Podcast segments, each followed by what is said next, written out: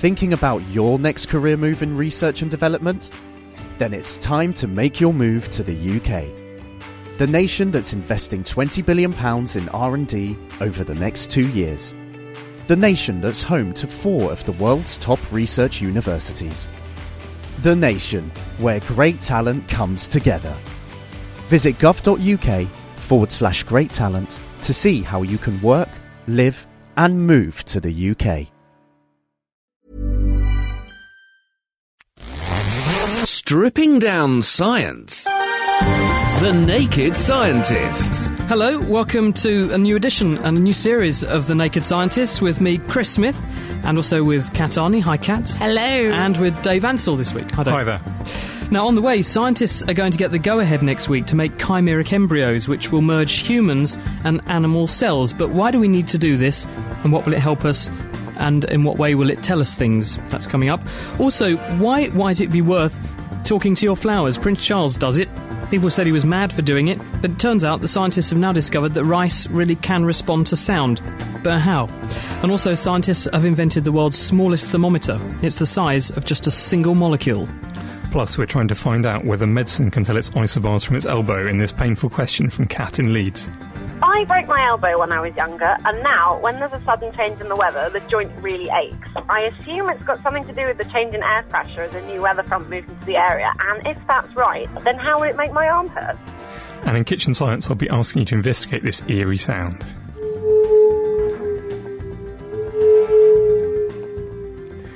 Weird, definitely. And if you want to try and try it, grab an expensive wine glass and some water or some wine. Oh, that puts my teeth right on edge. Anyway, this week is also our question and answer show, and we will try and answer any question you have for us. And on the way, we're going to try and explain why onions make you cry, but not if you're wearing contact lenses. And also, why does sunburn take a while to kick in?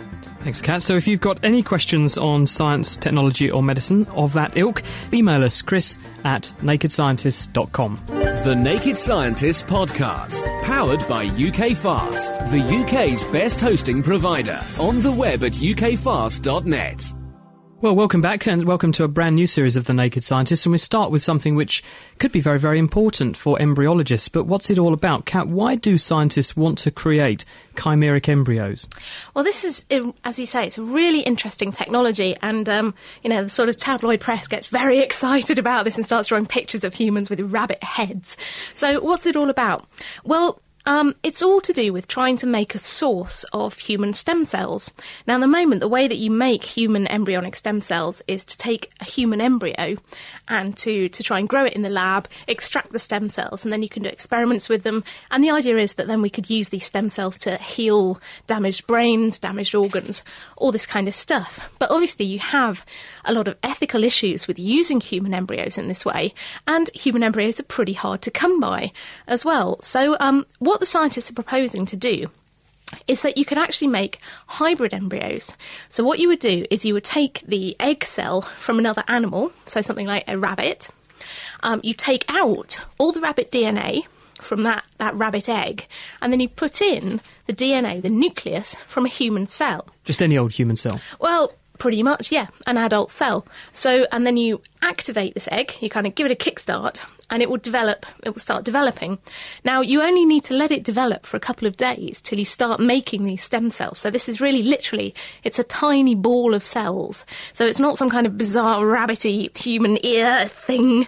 Um, you've just got a tiny ball of cells. You then extract the stem cells from this little football of cells. You can grow them in a dish, and essentially you've there, you've got human stem cells without having to use human embryo. So, in fact, it's a way to, to get stem cells to study and potentially for curative purposes, but without actually having to use human embryos. So, in some ways, it's ethically complex because we're making hybrids, but in a lot of ways, it's ethically simpler because you're not using human embryos. Will the stem cells have any rabbitness left in them once you've made them?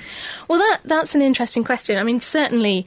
Um, they will have uh, the mitochondria. These are the little energy factories from the rabbit cells uh, from the rabbit egg in them because And there's a little bit of DNA in there, isn't there? yeah, exactly. There's a tiny little bit of mitochondrial DNA in there. The, the key thing is that the scientists are in no way proposing that you would put these hybrid embryos into a woman and grow them.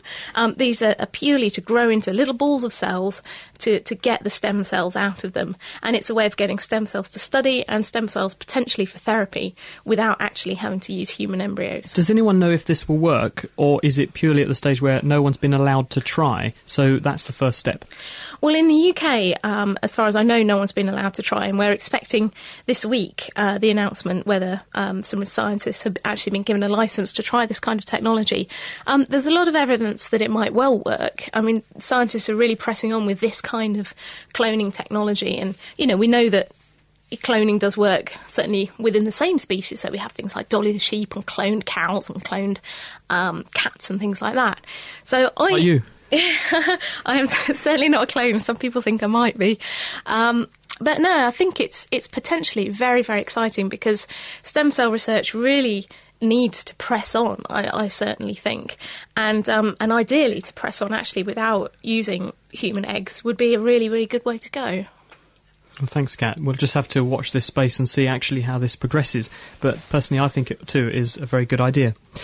Now, turning from things that are human and human like to the plant world, because for a long time people have said, talk to your plants, they'll grow better. And people suggested perhaps it was the carbon dioxide you were breathing all over them that made them grow better. But now there's evidence from researchers over in uh, Korea that in fact rice plants can hear. Uh, it's a group of researchers here at the National Institute of Agriculture Bio- and Biotechnology, and it's guy called Mi Jong Jong who's led the research in South Korea. They were interested to see whether plants would just respond to any old sounds to start with. So the first thing they did was to start by playing uh, 14 different tracts of classical music to rice plants. Uh, one of the things they started with was Beethoven's Moonlight Sonata, and they failed. They didn't get any kind of response from the rice plants. And what they were doing was looking at any genes that were being turned on and off in the rice plants as the music was played. So then they started playing pure tones, and they found that when they played sounds at 125 hertz or 250 hertz at these rice plants, two genes in particular, one called RBCS and another one called ALD, turned on. They came, became more active.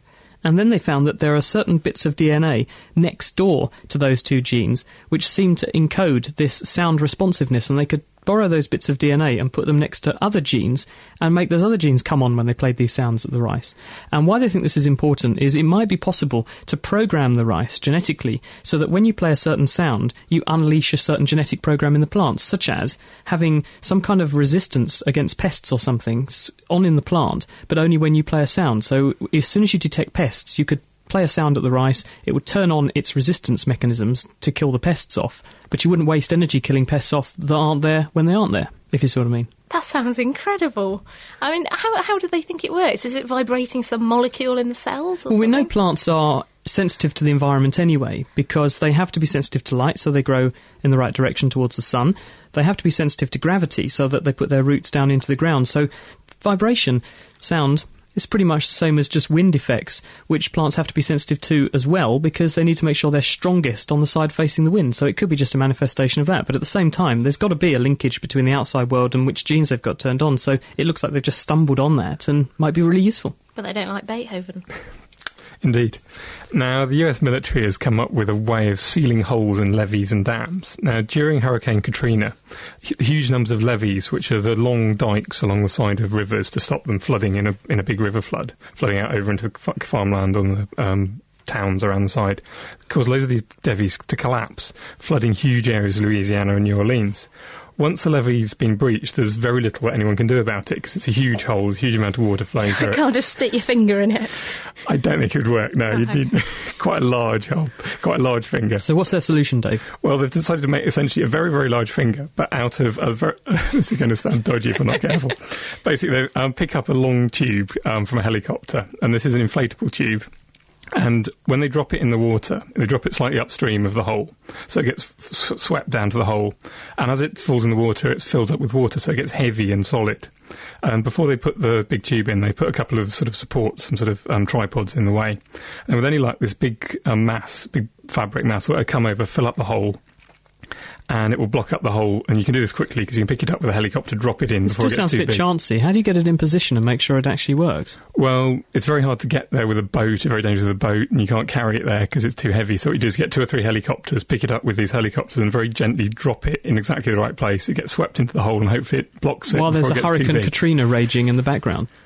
It's a plan. I didn't say it was foolproof, but we'll see what happens. So it is like a very big thing. But Dave, that doesn't sound like. I mean, doubt. it sounds a bit naff to say, but it doesn't sound like rocket science. So why is no one already doing this, or are they? Um, I don't think anyone's really noticed as a need, and the, it's just Hurricane Katrina has just sort of concentrated lots of people's ideas. In fact, they were going to use it as to make sort of quick inflatable jetties. The Navy was going to use it, so if they wanted to load a ship very quickly, they just inflate this big jetty. And they suddenly discovered, hang on a minute, that'd be useful for f- filling up holes in levees, which they hadn't thought of before. Brilliant. Anyway, if, if any of you have a dream of being Spider Man or Spider Pig, if you're a fan of The Simpsons, uh, this could be a step closer after the latest research by a group of Italian physicists.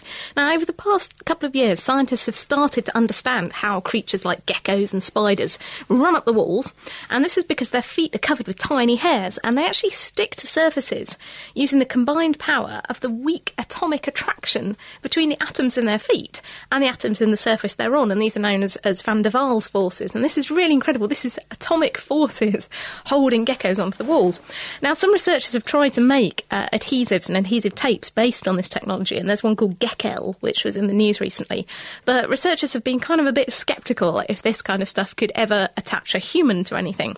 But now Professor Nicola Pugno, um, who's engineer and physicist at the Polytechnic of Turin in Italy, has done some sums to show that a combination of a sort of a carbon nanotube based Velcro along with these van Waals forces might actually be enough to support a human.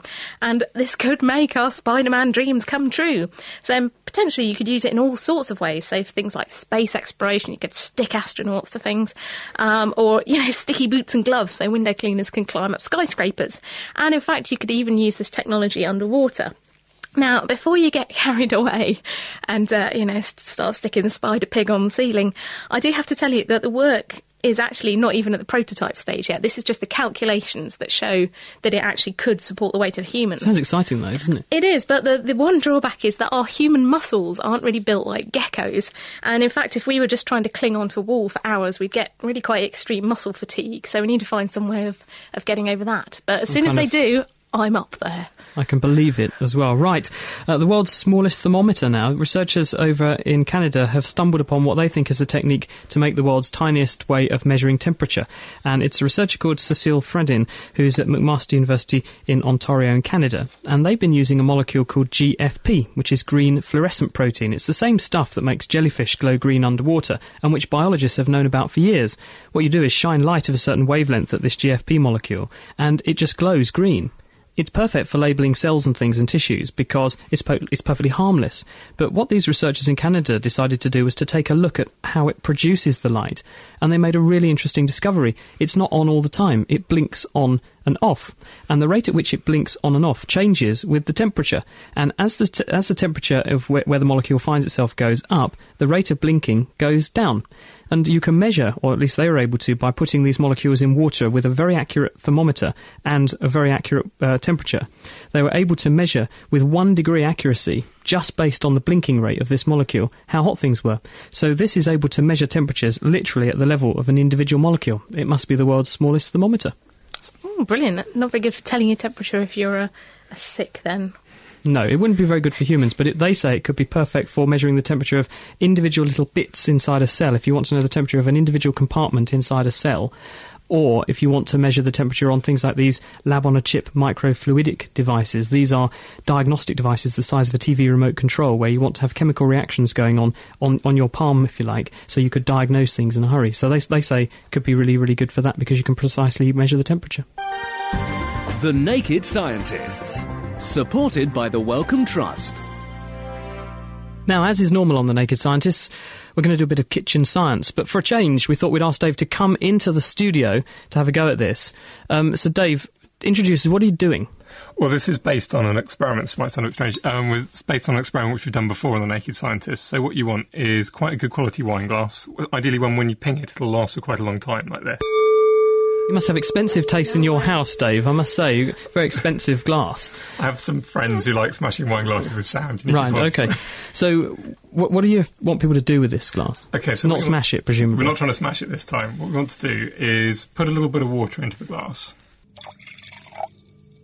Then you may have done this before. What about wine? Can you have wine? Will that wine, work? wine would work too, any kind of liquid. Um, lick your fingers Whiskey? to make sure they're nice and clean. And then wet them with the water.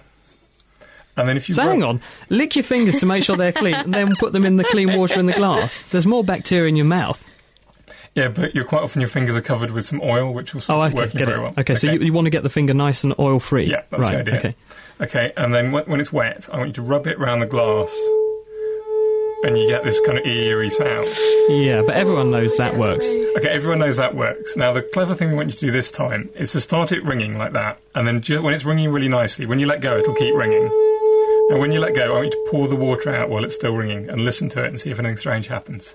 Okay, if you have got a wine glass of adequate crystal quality, as does Dr. Dave, and you can try that at home, what happens? I think Dave's getting paid too much. Anyway, we have some questions here. And uh, we have a question here who's from Jennifer. Who I think's in Colombia. And she says, Hi, Naked Scientist. She's loved the show for a long time and can't imagine life without Dr. Chris's voice in my head. Oh, we can't either. It won't go away. um, anyway, she has a food related question. And she says when she's wearing her contact lenses, chopping onions doesn't make her eyes water. Uh, but obviously it does when you're not wearing um, contact lenses. So does this mean the only part of your eye that's covered by the contact lens is sensitive to the onion vapours? And I've noticed this as well. When I wear my specs and chop up onions, I'm crying like a baby. And when I've got my contact lenses in, I'm fine. What's what's the deal? It's intriguing, isn't it? Um, everyone's noticed this onion effect, and people just think, oh, there's something in the onions that's making my eyes hurt. But what's really intriguing is next time you're cutting onions in the kitchen, or wherever you choose to cut onions, on the barbie or whatever, time how long it takes between cutting into the onion and the spray you can see coming up under the knife, coming at you, and the time it takes before your eyes start reacting. And it's really interesting. You'll see there's a big delay between the onion being chopped up and you feeling the sting. And the reason is that there's a chemical reaction going on the minute you start breaking into the onion that starts to trigger the eye smarting effect. And what this chemical reaction is, there are enzymes locked away in the cells of the onion called alliinases. And they're named after the family of things that you find like onion and garlic and scallion and uh, what else? Chives. They're all, in, they're all in the same family. They're the, Alliums, they're the allium family. That's why it's called alliinase. This breaks down a family of chemicals which are also in the cells called amino acid sulfoxides. And they're the smelly things that make onion smell like onion. And as the enzyme starts chewing into them, it releases something called sulfenic acid. And sulfenic acid then breaks down into another chemical which is called synpropanethial S oxide. And that's the irritant. It comes squirting out of the onion towards your eyes binds to the front of your eye, the cornea, which is very rich in nerve supply. It's got some of the densest nerve fibres in the body there, which signal pain. And this is an irritant. And these nerve fibres are wired up to your lacrimal gland that makes tears because your eye correctly says if there's something irritating it, it's probably a foreign body in the eye. Therefore, the way to get rid of it is to activate more tears and wash it out. That's why you cry. But why does it take time before that kicks in? Because that chemical reaction has to happen. Why should a contact lens make a difference? Because the contact lens sits on the front of your eye, in front of the cornea, where there's the most nerves. It stops the chemical getting into contact with the nerves. And instead, because contact lens wearers probably make slightly more tears because they've got a foreign body in their eye all the time, it's washing the stuff off of the contact lens and down your tear duct before it has a chance to irritate the nerves in the front of the eye. So it's true. I reckon it is. And actually, we've just had a question straight in from Philip Kroll, who I think is in Germany. And he says he's just come back from holiday in Greece. Oh, that sounds lovely. And um, he didn't manage I to. wouldn't. I don't know. It's a bit hot and Well, yeah. two fires. At the It moment. is a, a wee bit hot, especially in some places. Um, but he's heard this rumour about cold beer and a wet towel in the sun. And he says uh, if you wrap a beer on a hot day on the beach in a wet towel and leave it in the sun, it will cool down, which seems unlikely but not impossible. And I think the key to this is the old latent heat of vaporisation. What do you reckon, Dave? I reckon it probably is, yeah, because when water turns from a liquid into a gas, it needs lots and lots and lots of energy. That's why if you, when you sweat and it, on a windy day, um, you cool down because the water evaporates off your skin, which absorbs lots of energy, which cools you down. And essentially, I think that's basically what the um, the wet towel is doing. Is it's um, it's evaporating, so that's absorbing lots of energy, cooling everything down. It's cooling down. Um, I'm not sure why it would work better on a hot in the sun than in the sh- shade. But you're encouraging more vaporisation. It would surely work best in the wind, wouldn't it, Dave? Yeah, if you, you- could get it in a gentle breeze. Ideally, you want something nice and windy. You probably don't want the sun too much sun on the outside because Yeah. the sun will be heating it up, unless the sun heating it up is causing air currents. So, Yeah. you, so the air is, is heating Making it up, wind. so it's making, its own wind because Yeah. it gets hot, the air expands, and it floats upwards, sort of I- I dragging more air. Scientifically, that might work. So if anyone wants to try it, then uh, let us know. I did try this actually when I was in America because I went to this conference in Boston in 1999 and it was so hot. It was it was really really hot even by Boston standards. And the guys uh, I was staying at MIT.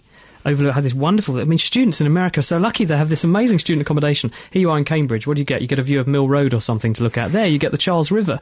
And I was in this room. It was really hot, no air conditioning. And they said that they would let me borrow a fan from reception for five dollars. So I thought that's good. I'll, I'll go on. Here's, here's my five dollars. So I took this fan up to my room and I thought all this is doing is moving hot air from outside into my room and making me hotter. So I'll apply a bit of physics, and I went and got my room towel. They gave me one towel. It was the size of a postage stamp, so it wouldn't have dried even even me. And and I dunked it under underwater in the sink, made it really wet, and draped it over the fan.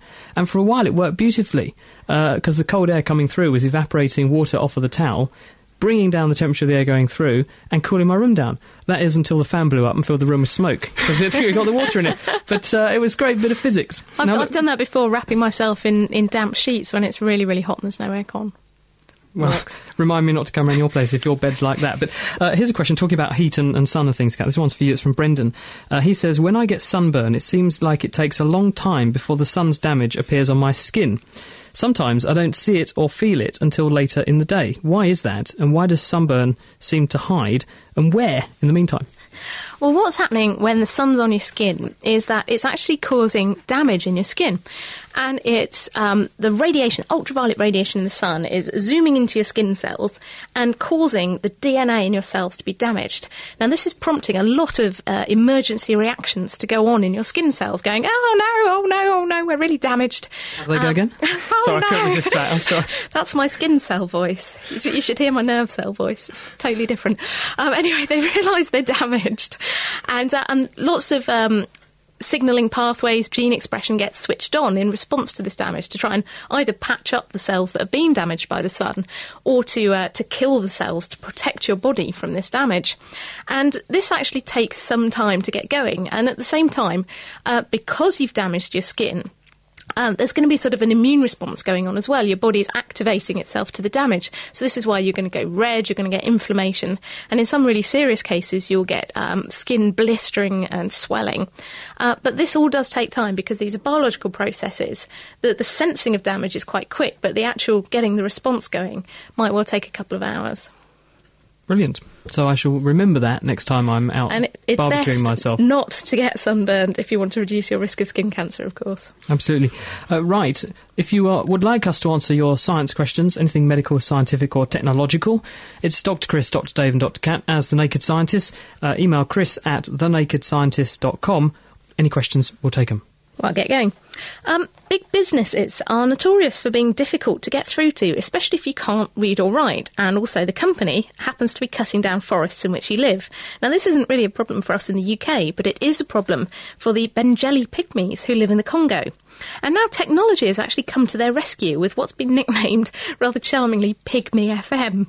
And here's Mike Hopkin from the Nature Podcast talking to Scott Poynton of the Tropical Forest Trust.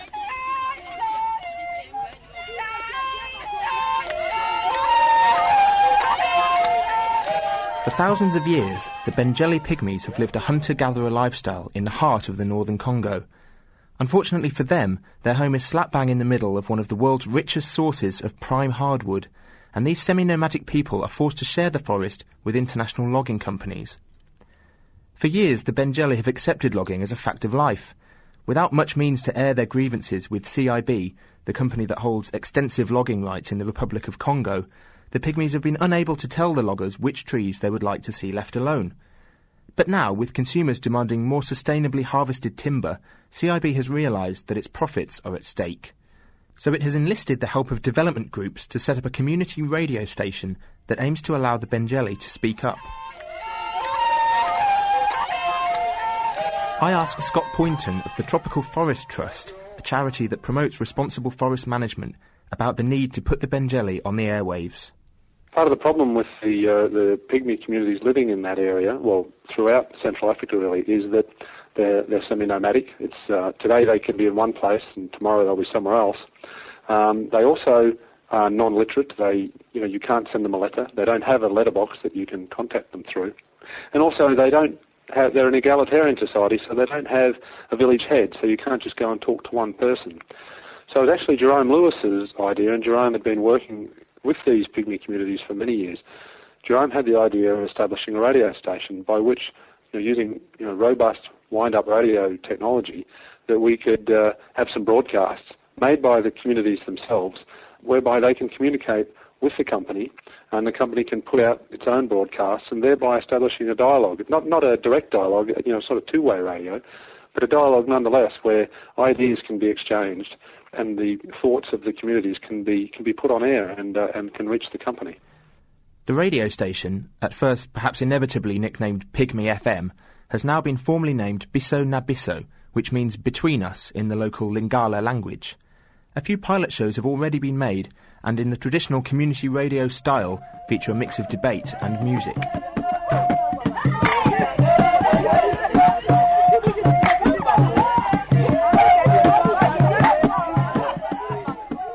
But the pygmies still need a way to tell CIB exactly which trees they particularly value, and this is where the project gets really clever. With the help of anthropologist Jerome Lewis of the London School of Economics, who has lived on and off with the Mbendjele for years, the project's organisers have created special handheld computer consoles for the pygmies to carry while roaming through the forest. The devices use GPS to log automatically the locations of important trees and sites. That way, CIB, which has always practiced selective logging, can avoid these precious specific resources? They um, put together a series of icons and they have a decision tree whereby the, uh, the, the pygmy communities can go into the forest and it's a very easy technology. The, it takes about five minutes to explain what it's all about. Uh, and the pygmies are pretty smart people. They know what's going on. They may never have seen a computer before, but they can work out what this technology is aiming to do. And they've embraced it because they can go out into the forest and they can say, look, you know, here's a sacred area. So they can click on the icon that shows a sacred area, um, and then they can click on the reason why it needs to be protected. Um, it's a sacred area for the women, or it's a sacred area for traditional festivals. And, and in some cases, they don't actually go down to that far because some of that knowledge is, in fact, confidential and, and, and sacred and they don't share it. But in other cases, they say, look, here's an area we just need protected because we need it protected. Or here's an area where we gather food or here's a watering hole. And so through that process, they've been able to map large areas of forest that they use. Um, these maps are then produced, and they go to the company, and they say, okay, look, these are the areas we would really appreciate you to keep your bulldozers out of, and please don't fell these trees, for example, because we, in the in the dry season, we harvest the caterpillars from these trees. It's an important uh, food product. And so what's happened is there's a dialogue being started through this handheld the radio station will also benefit the pygmies in other ways. It will give them better access to information about doctor visits, vaccinations, and AIDS awareness. Everyone can make their own programs and put out their their stories, their concerns, their music. We can um, make sure that information about the visits of the doctor are go- going out there because in the past, for example, the doctor would go out to uh, make a vaccination program for the children, but half the children would be in the forest, you know, for one reason or another. And so there's there's issues like that.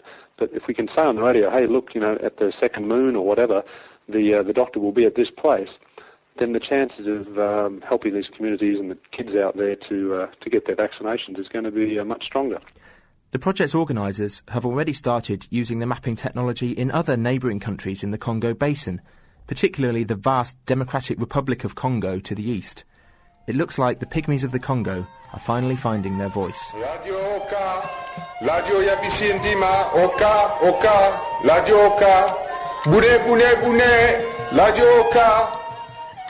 Oh, and that was Mike Hopkin from the Nature Podcast talking to Scott Poynton about how radio can help pygmies find their voice on Pygmy FM. It's the Naked Scientists, Dr. Chris, Dr. Dave, and Dr. Kat. And if you have any science questions for us, email chris at thenakedscientist.com. Sorting out the sparks from the quarks. The Naked Scientists. Jeton, you're live on The Naked Scientist. Hello. Oh, hello there, guys. Hi, hi. that's a great name. And where'd you get Thank that? you very much. Where'd you get that? It's, it's a former Yugoslavia. That's Ah. where I originally come from. Um, first of all, congratulations on your show. It's absolutely brilliant. I listened. I have been listening for the last year or so. Oh, I don't know. thanks. Well, no, it's just I listen live, and then I'll, I go online again just to re-listen again. It's just absolutely great to show. relive all those Uh, bits. You're a bigger fan than my mum. But seriously, but anyway, So, um, my I've got a question for you, right? How much is Kat paying you to say this? no, no, this is just the honest me.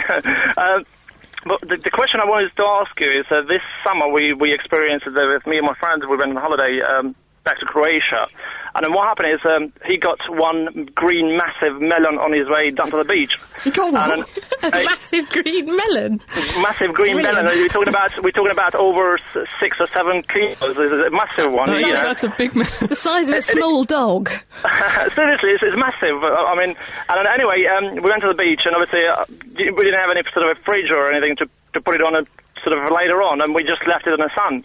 After three or four hours, uh, we we cut it in half, and obviously we we wanted to eat, and it was quite chill, and then we couldn't understand. None of us uh, why did that happen when it was sort of similar question to that guy who asked you from Germany. Sort of a, it was on the sun for three or four hours, over 40 degrees, and Why we didn't it get hot? yeah, why did it not Yeah. get hot? Uh, it, it was sort of a quite chill, really, and uh, you know, we just didn't, we couldn't work out why did that happen. That was I think there's, a- few things really. going on here.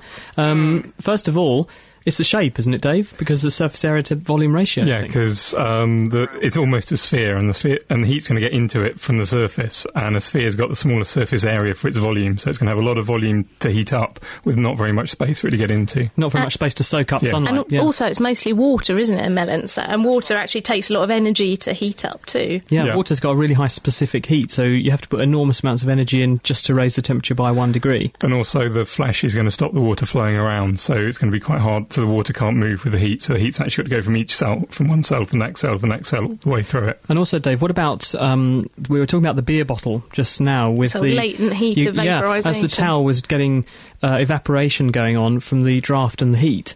Could the melon be sort of metaphorically sweating, a little bit of water coming off, turning into vapor, and taking some heat with it to keep the melon cold? Yeah, if you leave fruit out in the, out for a long time, it shrivels up, so it must lose water somehow. So I'm guessing the melon will be losing water and therefore heat that way too. And uh, Jetton, just uh, a pearl of wisdom from our production team, um, who are known for their scientific prowess. They're saying a melon that big must inevitably have been genetically modified, so it was probably heat resistant into the bargain. All right. Although I'd probably don't take that that's bit of melon with a massive pinch of salt, actually. But uh, does that answer that? yeah, well, uh, yeah, at least I've got sort of a yeah, yeah. But thank you anyway. Thanks a lot. Thanks. Bye. now. cheers. All right, well, thank cheers. It was a great question. Okay, thank you. See bye. you later. Oh, what a wonderful question. M- Massive melons. I love the idea. A melon the size of a dog. Dave got a got a question here from John in Peterborough. He says his television remote control stopped working, so he replaced the batteries. The new batteries got very very hot, too hot to touch. What could be causing that? Well, the normal thing which causes a battery to get that hot is if you get something called a short circuit. This is where instead of the electricity going through a whole lot of electronics and it's got quite a lot of resistance, it can just go straight through a piece of metal, through the battery, round and back in again. This means the electricity can go round and round in circles and loses, uses, drops all of the energy inside the battery. So the battery gets very hot very quickly and it'll go flat in a matter of minutes, let alone hours. So this chap's remote control's basically knackered. I reckon it's probably that or the battery was somehow put in a strange way or a piece of metal got in. Are you saying you put the batteries in the wrong way? If if you just put the batteries in the wrong way, that won't have that effect. But uh, if you manage to get the batteries in such a way as electricity could go in a straight circle round the um, through the batteries and around some metal, then that could cause it. But it's more likely there's something wrong with the remote control. Okay, got an email here from Francis um, Tapon. Thanks, Dave, for that. Uh, t- choice of two questions. You can have a go. I think there's probably one each here. Um, one, Francis wants to know how far can I drop an ant, Dave, before it dies? They seem pretty tough. Um, I'd have thought you could drop an ant as far as you liked because I think something as small as an ant, it's its terminal velocity. That's how fast it, the fastest it'll go through through air, isn't fast enough to kill it. So if even if you dropped it off out of a plane, it would only be dropping at maybe 10 meters per second, and it could survive an impact like that. And uh, how fast can you drop an E? Only joking. Kat, um, does urinating on plants, Francis wonders, help or hurt them? I suspect a little urine helps, especially, every little helps, especially if it's clear and not very yellow. But perhaps too much urine could kill the plant. What do you think? I think she's probably right. Um, we contain. It's a he, actually. It's Francis oh. with an I. Um, I think he's probably right then. Um, yes, particularly men who like peeing all over the garden. Um, yeah, I think you're probably right in that a bit of wee um, contains lots of things like nitrates. Uh, these are things that plants need. They act like fertilizers. And especially if your urine's not too concentrated, so you've been drinking lots of water, you'll be watering it, getting a bit of nitrates, phosphates in there. It's good for the plant. But obviously, if you do it too much, and particularly in one space on your garden, um, you're going to build up a concentration of salts in that area, and probably actually not enough water is going to get to the plants. You'll, you'll start to affect the osmosis of water into their roots. And you can see this if you've got a dog, like my old dog, who only used to pee in one place in the garden. And It's just, fussy, isn't he?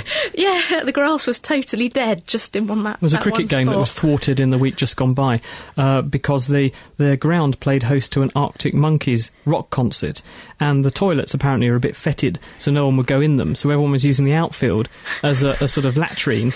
And when they resumed action as a cricket pitch, all the players stationed around the outfield were nearly passing out every time they had to dive for a ball because they said the stench was so bad. It is the Naked Scientist. It's Chris. Dave and Kat, and we're taking your science questions. Email chris at thenakedscientist.com. The Naked Scientist Podcast, brought to you by thenakedscientist.com.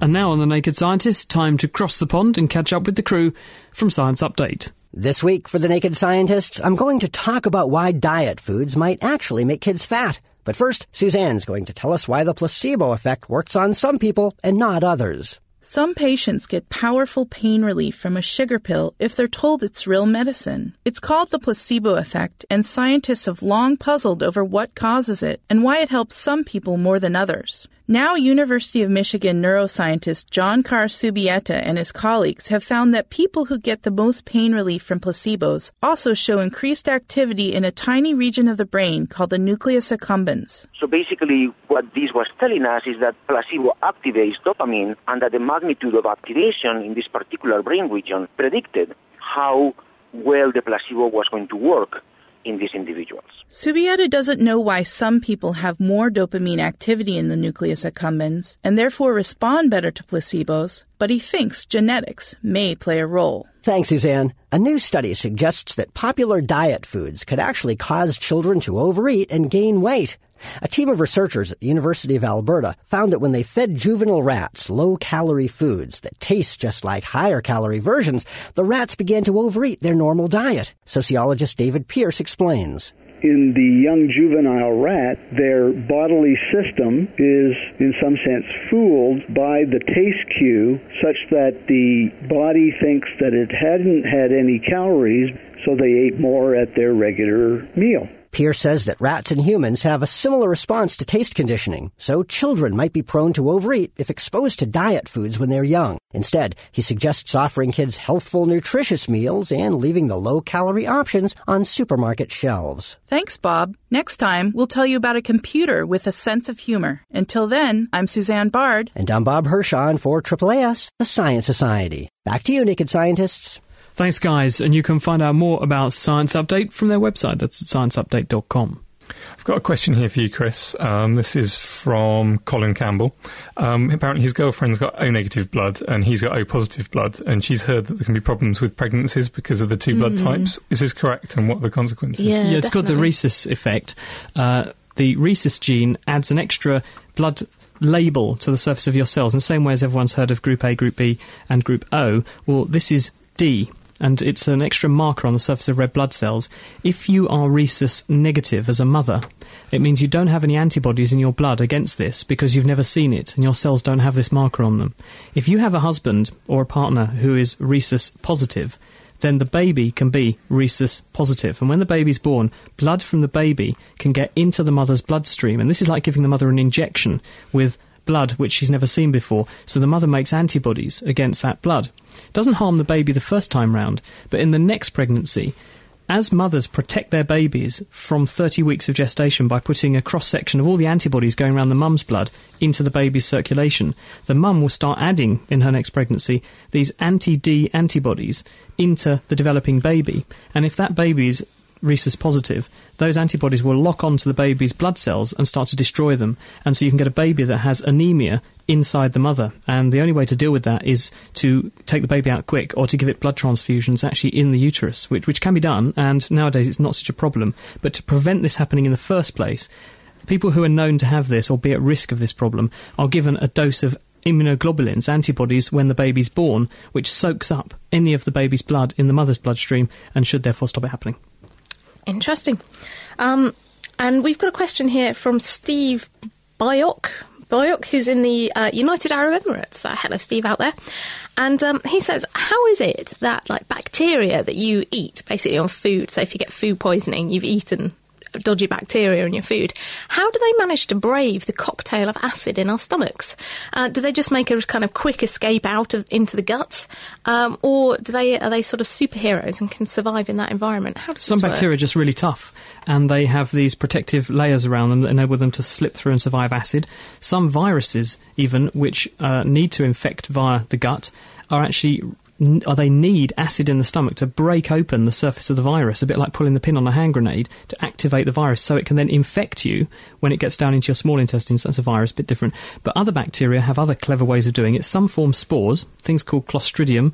Those are uh, things like Clostridium perfringens, which causes gas gangrene. But that family of bacteria forms spores. In fact, C. diff, Clostridium difficile, which everyone's heard of, causes nasty diarrhea, especially in people who are in hospital and not very well anyway. Those spores are tiny husks of dried up bacterium. It's almost like in suspended animation, and they can pass through the stomach acid without being damaged at all, and then they come back to life where the environment's nicer when they're in the intestines. And the other thing that bacteria do is some things like Helicobacter pylori, which is linked to causing stomach ulcers and stomach cancer, they actually encode an enzyme called urease. And urease breaks down urea, which is at low levels in all our tissues, and it turns urea into ammonia. And ammonia is alkaline. And so the bacteria kind of have this suit of armour around them, a chemical suit of armour, which is alkaline. It neutralises the acid.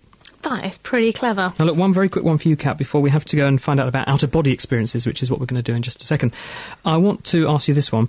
It's from Shane Battersby. He uh, actually works in Australia, and he says, I really love your show. And my question is, I work near non ionising radiation in my work. What is this, and is it dangerous?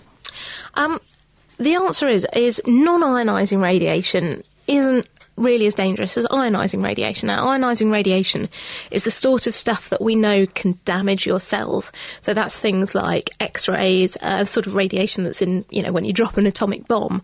This is gamma rays, alpha rays, beta waves, um, the sort of stuff that can damage the DNA in your cells and cause things like cancer or cause your cells to die. So that's ionizing radiation. It's so called because it it creates ions um, by interacting with the atoms that are in your cells. Non ionizing radiation doesn't really have the energy to do this, so it's n- certainly not going to damage your DNA in that kind of way. So, no, it's not really thought to be harmful, and certainly not harmful in the same way that ionizing radiation is. Normal light is a kind of non ionizing radiation, isn't it? Exactly. Thanks, Kat. Now, have you ever felt that you were floating above your own body? Because if you have, then you might have experienced a spooky sensation that we all call an out-of-body experience. Now, these can be really scary if, you've having, if you're having one, but uh, they're also really fascinating for scientists who can use them to find out how the brain deals with information coming in from our senses. And so we sent our own Meera Senthilingam to find out about a team of scientists who recently announced that they can trigger out-of-body experiences at will. An out of body experience. An experience that typically involves the sensation of floating outside of your own body, and in some cases, seeing your physical body from a distance. This is probably something you'd only normally associate with people who've just come off the operating table, or people who like their share of psychedelic drugs. But now, two teams led by Professor Olaf Blanke from Ecole Polytechnique in Switzerland and Dr. Henrik Ehrsson from UCL have managed to create the eerie effect of an out of body experience in normal, awake people just with the aid of a virtual reality headset and a back rub. And they think that the discovery might help, amongst other things, to train better surgeons. But how did they do it? Well, volunteers were rigged up with goggles containing miniature screens onto which the researchers could project images from a video camera. The camera was positioned behind the volunteers so that they could see themselves from behind on the screens in their goggles. The researchers then took a rod and rubbed the subjects on the back, which they could also see on the images from the camera. This fooled the subjects' brains into thinking that the projected images they were seeing on the screen was them outside of their own body. as Dr. Henrik Ehrsson explained when the discovery was announced recently at a meeting in London. The idea is to manipulate, to change the visual input or its relation to the tactile information. And if we change it in the right way, we should be able to change the feeling of where yourself is located in space. We should be able to move it to point outside your physical body, even induce out of body experiences. Surely nobody would really fall for this, would they? I managed to speak to Olaf himself to find out what happened. We try to manipulate where you see being touched and where you feel being touched. And we were interested in learning whether by doing such a procedure and asking later subjects where they really believed they were, whether we could displace them or actually make them insecure about where they really are. And this is what we, we hopefully has, have accomplished, at least the first step with this. People were filmed from the back. A camera was standing two meters behind them, and their back was stroken with a large pen. And this was filmed in real time and projected to a head mounted display, goggles. And so they were seeing their own bodies being stroked two meters in front of them. What then happens after a while is that you really start localizing and feeling the touch where you actually feel it. So what this then suggests to us that the partial phenomenon of an out of body experience can be reproduced in a completely healthy healthy subjects. I have to admit I'm quite upset that we didn't get to have a go on it today. So I mean I know you've done it yourself. So can you explain how you actually felt when you had a go? So a lot of subjects felt it was was kind of strange and weird. What I had is it was really a strange sensation this that you feel the touch where you actually see the touch Although, as a subject, you know, of course, that this is absolutely not the case because you have partial insight into the experiment.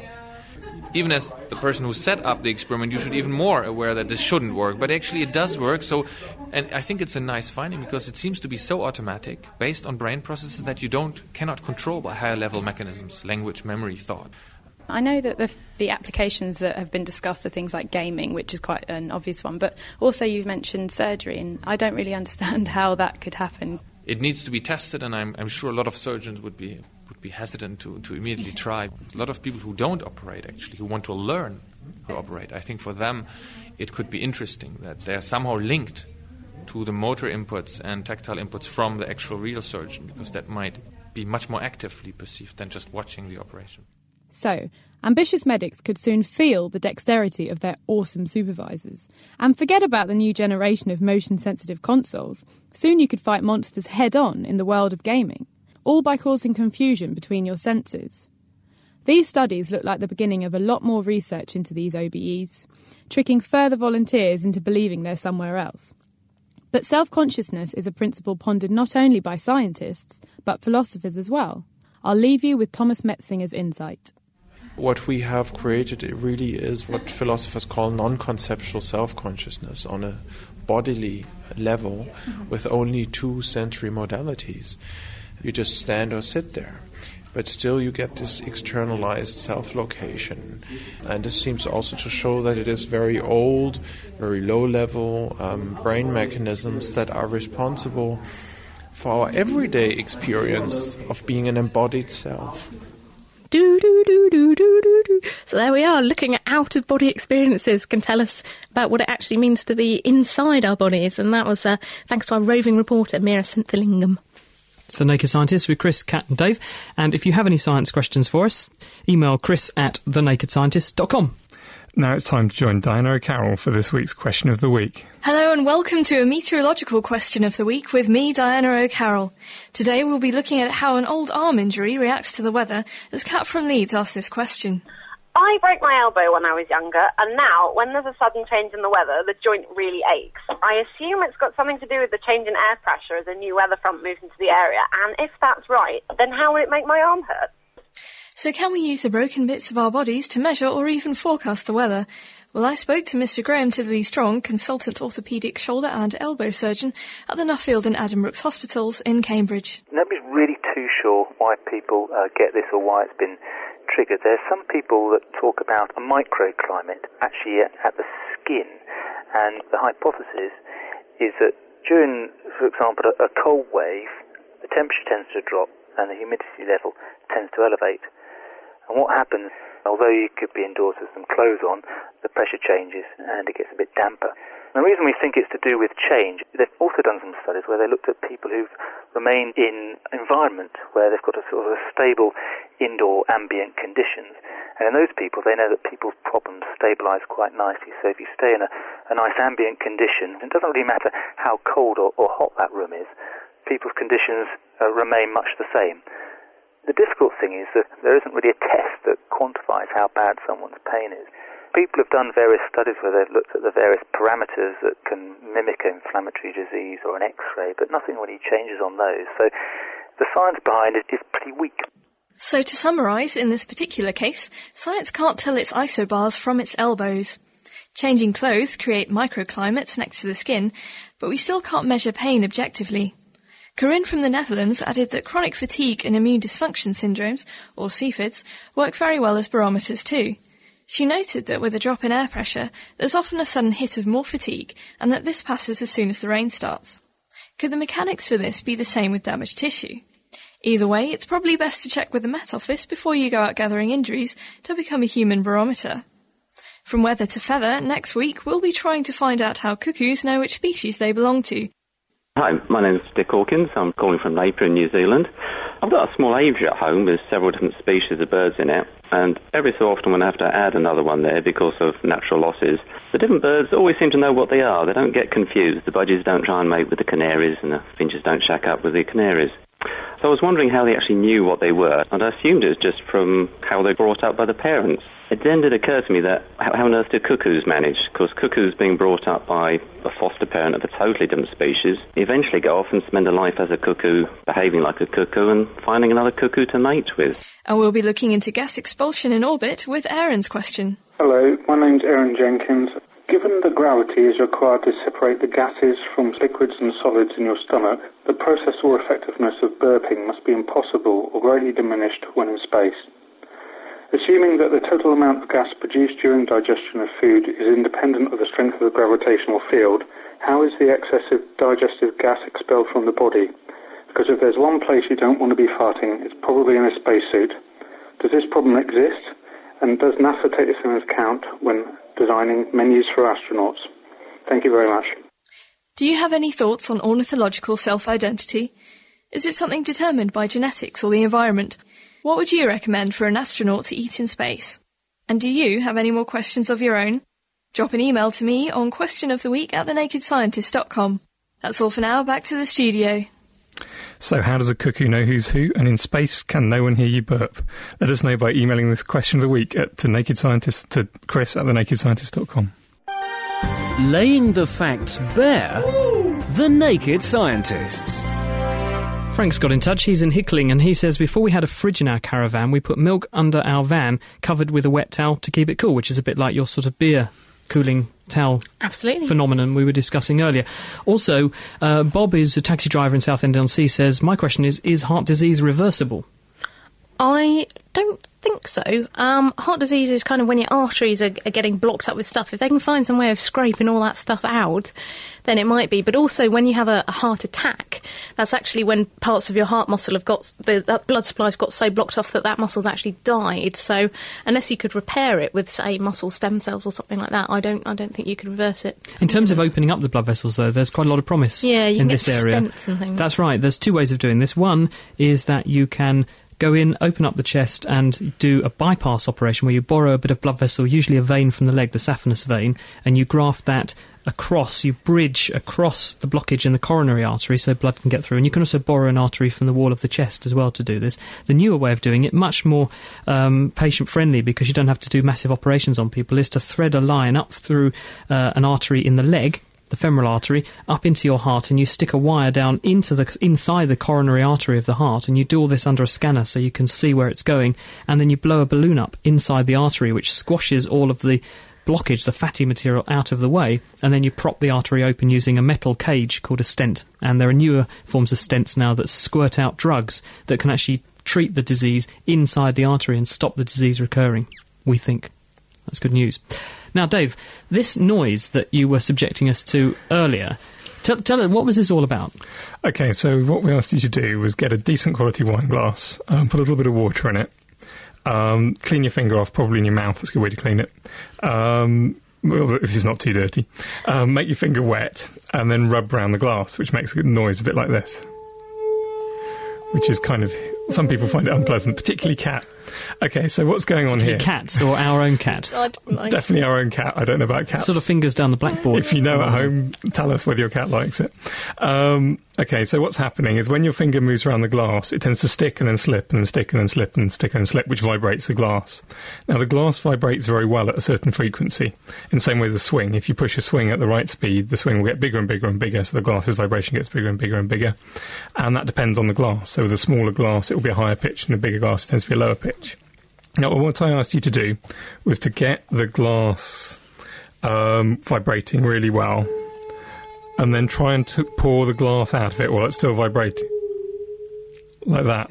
Actually pouring the liquid out, as, and that's why the, the tone is changing. Yeah. So, So, to do that again, that's amazing. so you're getting it vibrating nicely, and as you pour it out, the tone changes. You can almost play a tune. Why is that happening?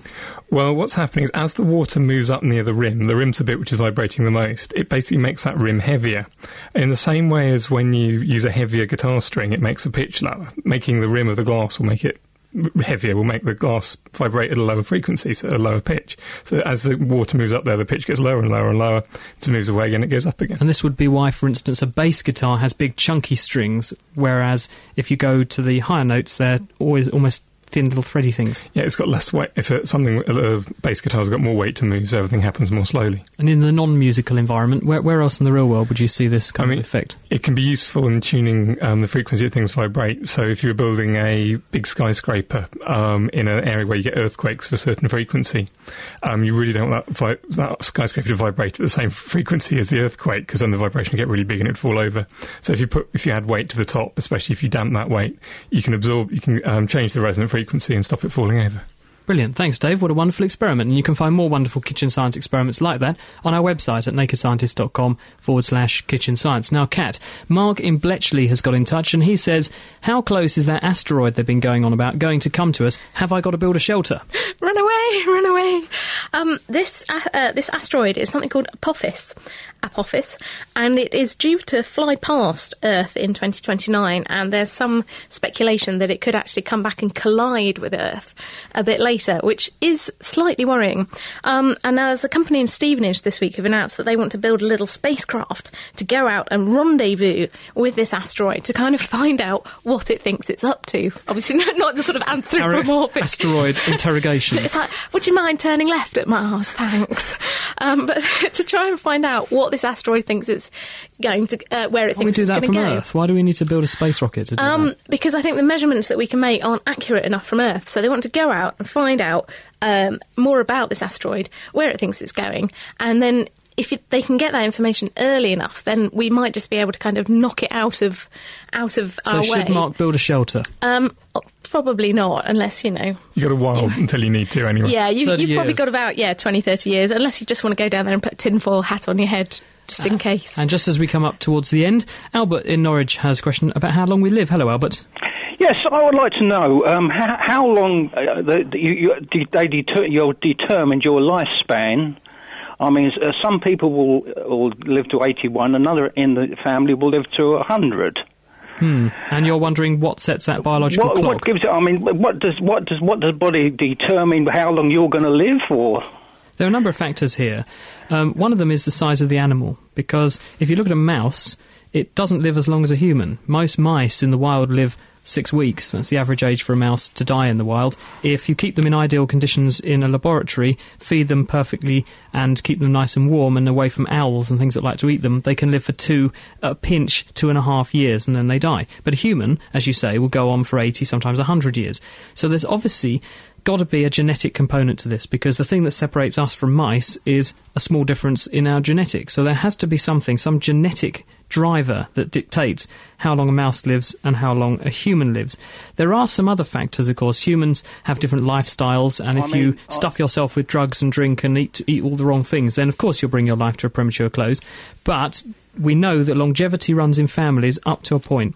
If families have huge numbers of what are called super centenarians, people who live more than 100 years, there's a very good chance that you will yourself. And if people conversely die very, very young in a family, there's a good chance that the same thing will happen to you. What do you think, Kat? I think that's right, and there is there's increasing evidence that things like your cellular metabolism might actually have to do with uh, how you age. So interesting stuff.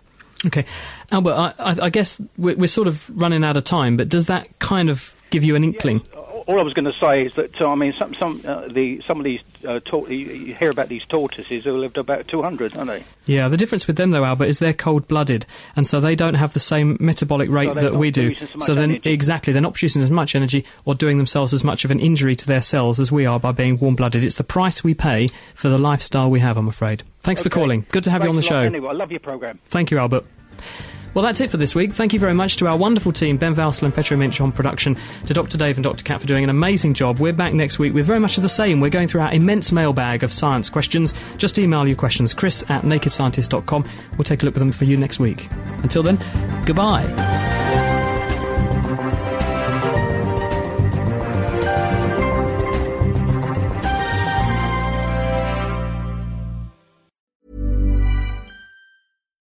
Thinking about your next career move in research and development? Then it's time to make your move to the UK. The nation that's investing 20 billion pounds in R&D over the next 2 years. The nation that's home to 4 of the world's top research universities. The nation where great talent comes together. Visit gov.uk forward slash great talent to see how you can work, live, and move to the UK.